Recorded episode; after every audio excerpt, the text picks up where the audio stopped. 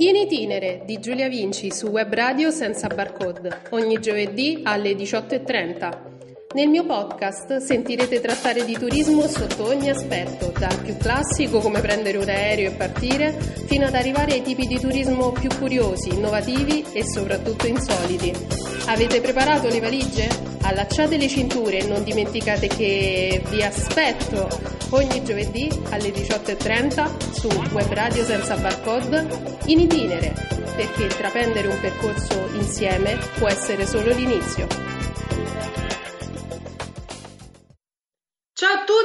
E bentornati su Web Radio senza barcode. Oggi, 11 di novembre, parlerò di un particolare settore degli eventi, quello che ha a che vedere con il mondo dello spettacolo ed in particolare oggi andremo a sentire, passatemi il termine, la voce dei concerti, parlandovi di un particolare tipo di turismo che è quello del turismo concertistico.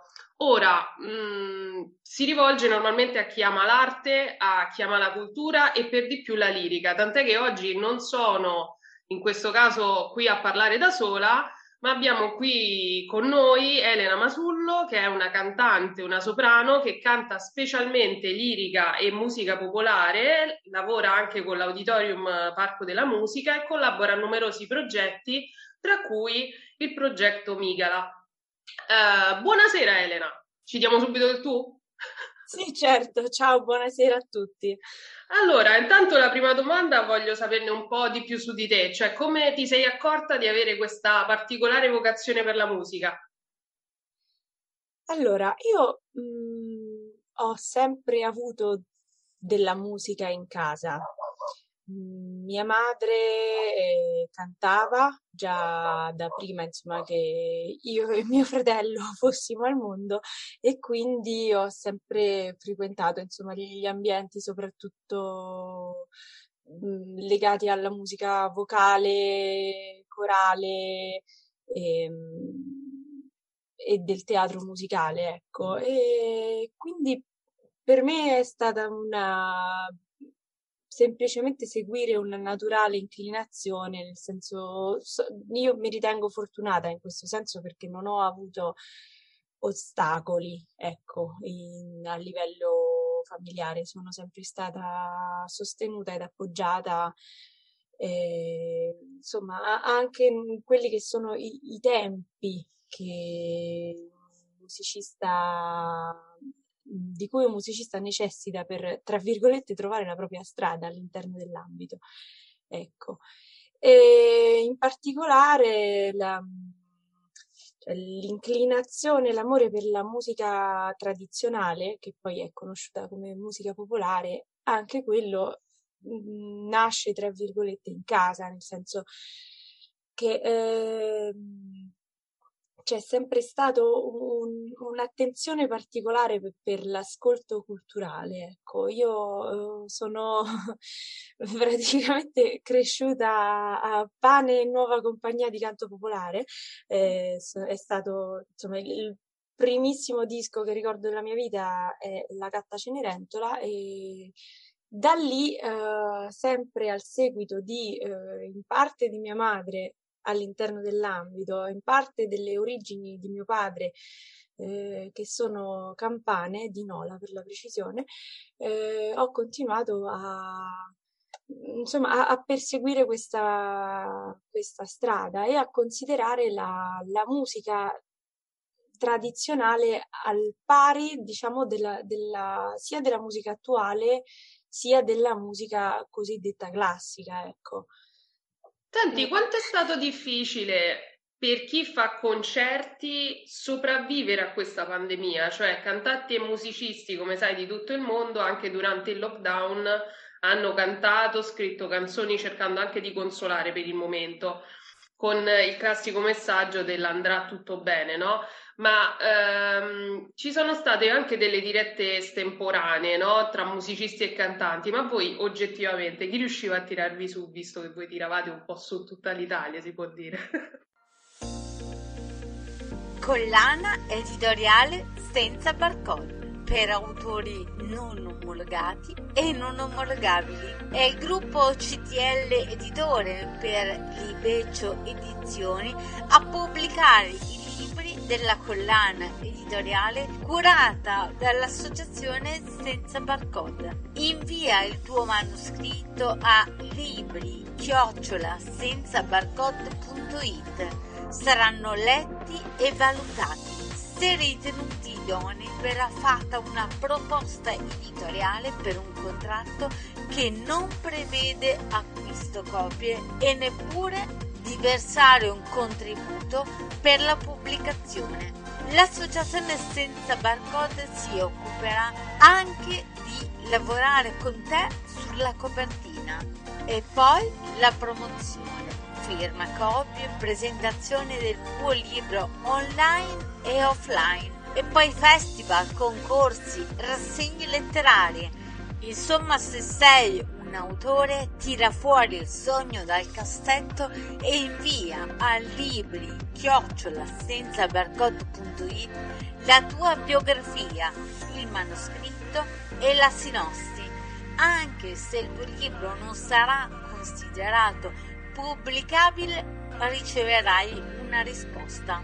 Prosa, poesia, racconti tutto quello che hai da dire.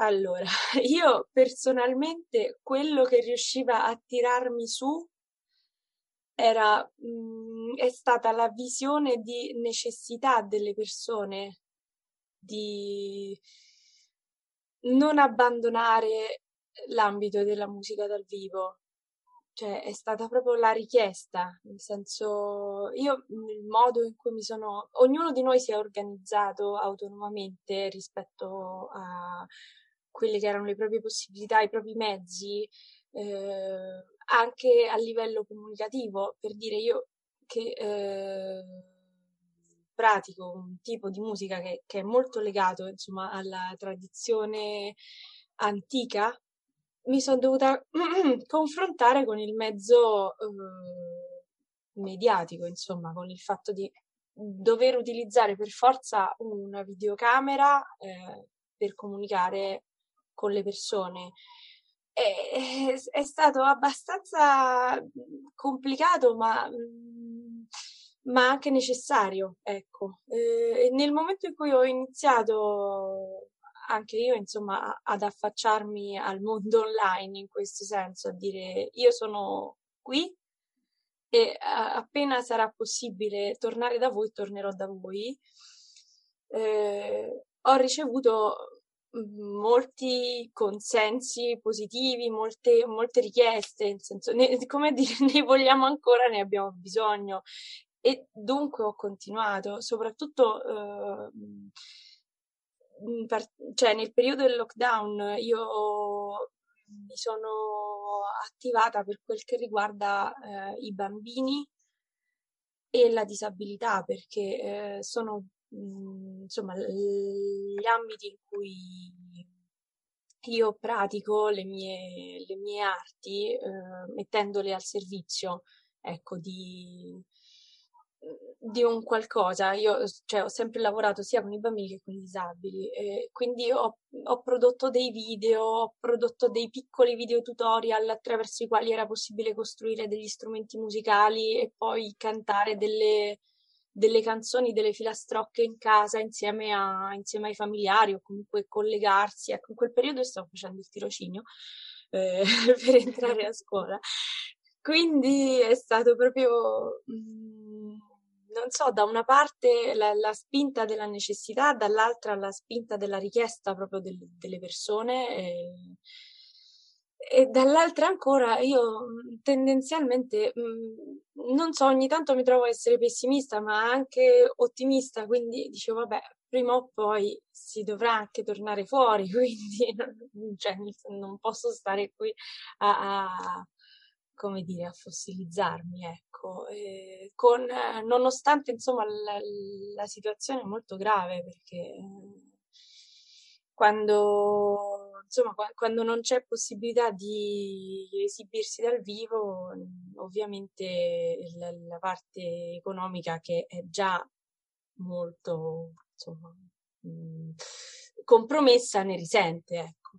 No, certo. Eh, intanto ti ringrazio di aver condiviso con noi soprattutto uno dei temi che comunque in questo periodo deve essere secondo me speso ancora di più, cioè sulla disabilità e sui bambini che sono diventati ovviamente sotto pandemia un po' la DAD, un po' eh. i soggetti mh, veramente più fragili. Secondo voi quello che dici tu è assolutamente vero, già di norma la coperta è un po' corta, ecco, passatemi mm. il termine, per il mondo dello spettacolo.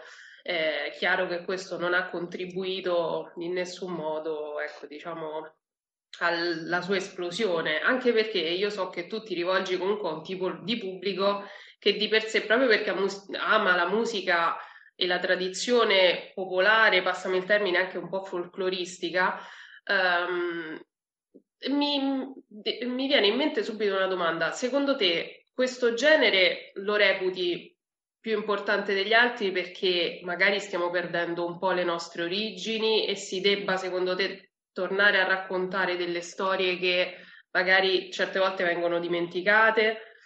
Vedi gli anglicismi, no? Adesso va molto, eh, ovviamente il pop inglese, c'è stato un periodo invece in cui la musica italiana faceva scuola alle altre, no? Um, per cui secondo te perché c'è stata questa perdita, diciamo, di cultura da parte anche nostra, ecco? Allora, i quando entrai in conservatorio, c'era una volta,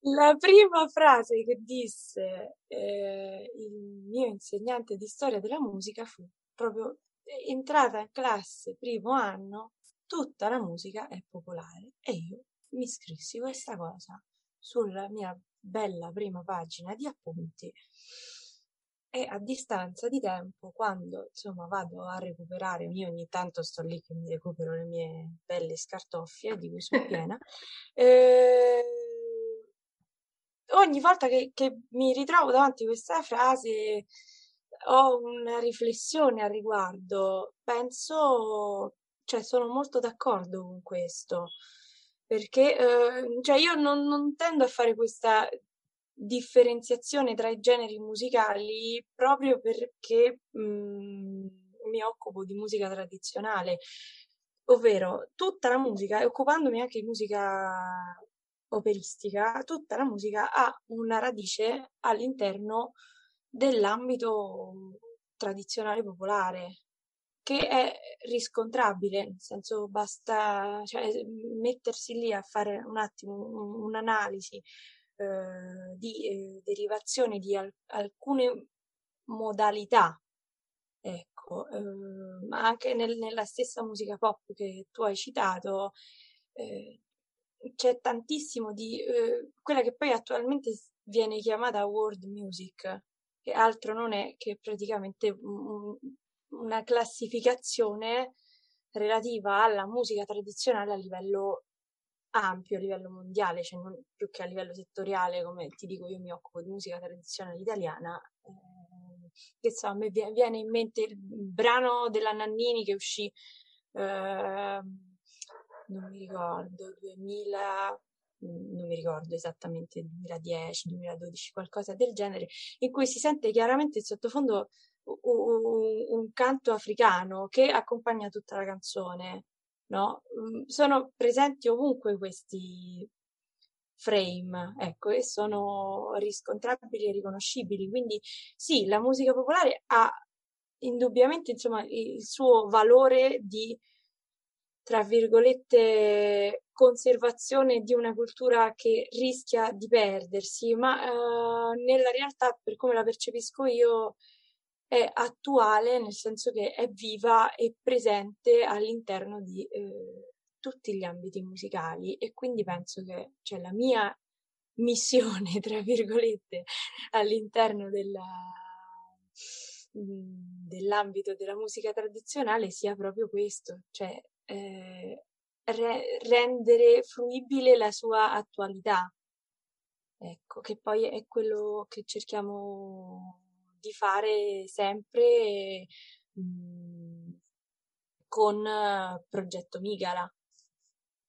Mh, mhmm, prendere insomma una, una radice tradizionale e ehm, presentarla per quella che è la, l'attualità del, della musica, del nostro sentire e, e del, dell'epoca in cui noi siamo presenti adesso. Ecco.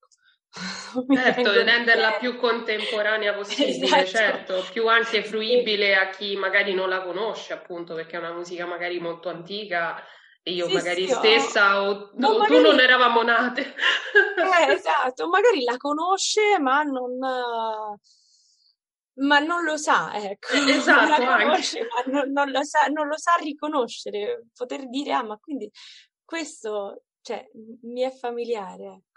Senti, di recente io so che hai partecipato a Maps, cioè la mappa dei suoni nascosti. Ovviamente con me ha, attra- cioè, ha avuto un'attrattiva immediata perché dato e parlando di turismo ti devo chiedere se è veramente possibile. Eh, intanto dico che cos'è, diciamo, Maps, eh, la produzione di eh, Finisterre in coproduzione poi tra l'altro con la Fondazione Musica per Roma ha realizzato nell'ambito del Lazio Sound e di generazioni giovani eh, questo tipo di eh, e con la Regione Lazio ovviamente il Dipartimento della Gioventù eh, questo tipo di iniziative e questo tipo di progetto che aveva la, diciamo, il focus proprio, che era quello di mappare dei percorsi culturali attraverso i suoni. Ora, ci racconti un po' cosa ha rappresentato per te Maps, per esempio? Cosa, quali sono i suoni che appunto siete riusciti a mappare, per esempio? Allora, Maps ha coinvolto diversi giovani musicisti appunto, provenienti da diverse zone del Lazio e eh, in particolare, insomma, io mh, ero in rappresentanza, diciamo, del, del Lazio Nord. Lazio Nord, adesso già sono Lazio Nord e Lazio Sud, Viterbo, già abbiamo Roma Nord, Roma Sud. Viterbo, mentre per dire alcuni ragazzi con cui mi sono ritrovata a suonare sul palco venivano dal, dalla parte, insomma, più... Uh, adiacente alla Campania e ovviamente questo ha portato una, mm, una ricchezza mm, in un ambito musicale regionale. Che cosa significa? Che noi siamo abituati, per esempio, a pensare alla eh, che so, la prima cosa che mi viene in mente pensando alla musica popolare ovviamente è la, la, la più famosa eh, ambito di musica popolare italiana è la pizzica che regionalmente è collocata in Puglia. No? E, alla fine ci si ritrova sempre quando si è dell'ambiente a dire la Puglia non è solo pizzica. Ecco, la stessa cosa vale per il Lazio, cioè il Lazio eh, non è solo canzoni romane, non è solo saltarelli. Ecco, ci sono um, tante sfumature eh, di espressione a livello culturale e musicale che, che all'interno di eh, un progetto come Maps hanno trovato sfogo, diciamo, ecco, eh, nonché possibilità di eh, essere fruite. La particolarità del concerto è stata che eh, è stato un concerto in streaming, appunto, eh, tornando al discorso che mh, mm, abbiamo affrontato precedentemente, quindi noi eravamo in palcoscenico tutti ragazzi senza pubblico, ma eh, ripresi. Uh-huh. poi è andato in onda, ovviamente essendo mm, una produzione realizzata eh, in auditorium, insomma, mm, con ottimi mezzi, quindi ehm, è, stato fondamentalmente cioè, un, concerto che, che, è stato seguito da casa da eh, molte persone e, il, diciamo tra virgolette il calore è arrivato successivamente, nel senso nel, nel momento in cui eh, poi tutti noi mh, ragazzi partecipanti ci, ci, siamo, tra virgolette, ritrovati a, a seguire il concerto online c'era di tutto, eh, commenti, cuori, reaction, eccetera, che è stato molto, molto bello, però anche lì, mhmm, insomma, mi ha fatto riflettere questa cosa, perché cioè io in particolare ho presentato uh, quello che è, diciamo, una, una, mia altra particolarità tra io, insomma, delle volte dico purtroppo per fortuna faccio miliardi di cose, io sono uh, una mazzone da sempre, e, insomma, um, pratico equitazione, ho questi cavalli che io insomma considero musicali perché eh, cioè anche il cavallo insomma è un animale che ha un ritmo eh, e ho presentato questo all'interno di Maps cioè ho mm, unito insomma un aspetto popolare antico che è quello della presenza del cavallo nel, nell'ambito culturale fino ad oggi e eh, la tradizione musicale eh, legata insomma alla quotidianità del una quotidianità che insomma che oggi è, è irrimediabilmente trasformata ma che comunque deriva da lì. Quindi è stato tutto molto particolare perché eh, se pensi alle attività appunto che, che, riguardano il cavallo, che siano di lavoro proprio agricolo o anche solo di mezzo di trasporto o mezzo di lavoro in altro senso, sono tutte cose che avvengono all'aperto, cioè che avvengono in un ambito naturale, quindi con un determinato tipo di suono eh, e con una determinata tipologia di mancanza di suono anche. Certo, perché, perché fa anche il non suono fa rumore, certo. Esattamente, il, il non suono eh, de- determina un, una mm, modalità in cui il suono si espande ed arriva. Quindi poi prendere tutto questo, in, inserirlo all'interno di, un, di uno spettacolo e quindi questo è un, un, secondo passaggio. Il terzo passaggio è che questa cosa vada distribuita online Certo. Eh, per quanto mi riguarda è proprio bucare un, un canale eh, attuale e, e, creare un ponte tra eh, attualità eh, con tutte le sue insomma vantaggi e svantaggi e pandemia in corso e Senti, eh, quanto ha contribuito? Ti, ti blocco subito perché no, no, mi stai servendo la domanda, cioè nel senso, quanto ha contribuito il Green Pass al ritorno, diciamo, alla normalità? C'è stata allora. resistenza un po' più o meno, insomma, dimmi le tue impressioni, ecco.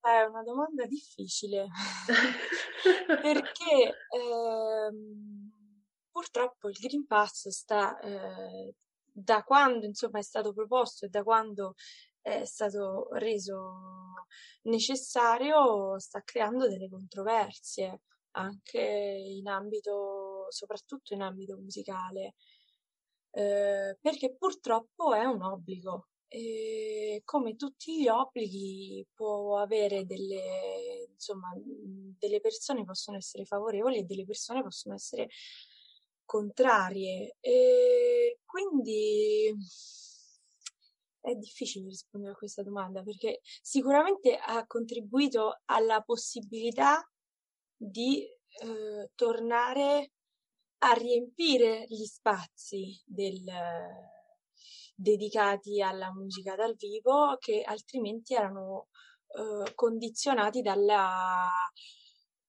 mm, necessità di lavorare all'aperto, che purtroppo eh, non è sempre possibile, non solo per una questione stagionale, ma per tantissimi fattori, cioè anche per una questione di spazi a disposizione, cioè ogni situazione è diversa. Poi, per esempio, mh, io eh, lavorando anche nell'ambito del teatro lirico eh, ho fatto la, la stagione eh, sia invernale che estiva del teatro Coccia di Novara, anche lì abbiamo mandato tanti spettacoli in streaming e a giugno abbiamo potuto eh, mm, rendere fruibili al pubblico quegli spettacoli che erano stati eh, già montati e già realizzati per lo streaming, mh, insomma, per essere vissuti dal vivo, ma eh, con la, la, sala a capienza ridotta.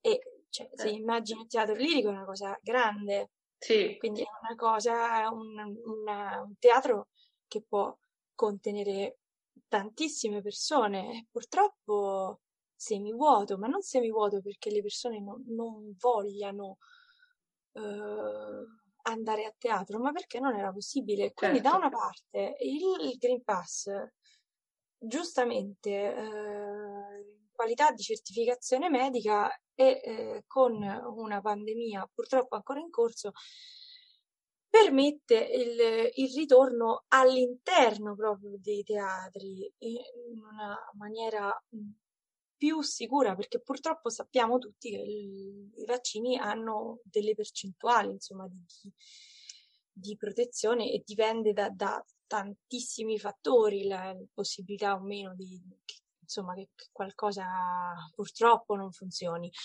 E, dall'altra parte esiste la problematica delle persone che non, che non vogliono eh, o, o non possono per, per qual- ci sono tantissimi motivi insomma per mm, non poter accedere a, a, alla vaccinazione così come è.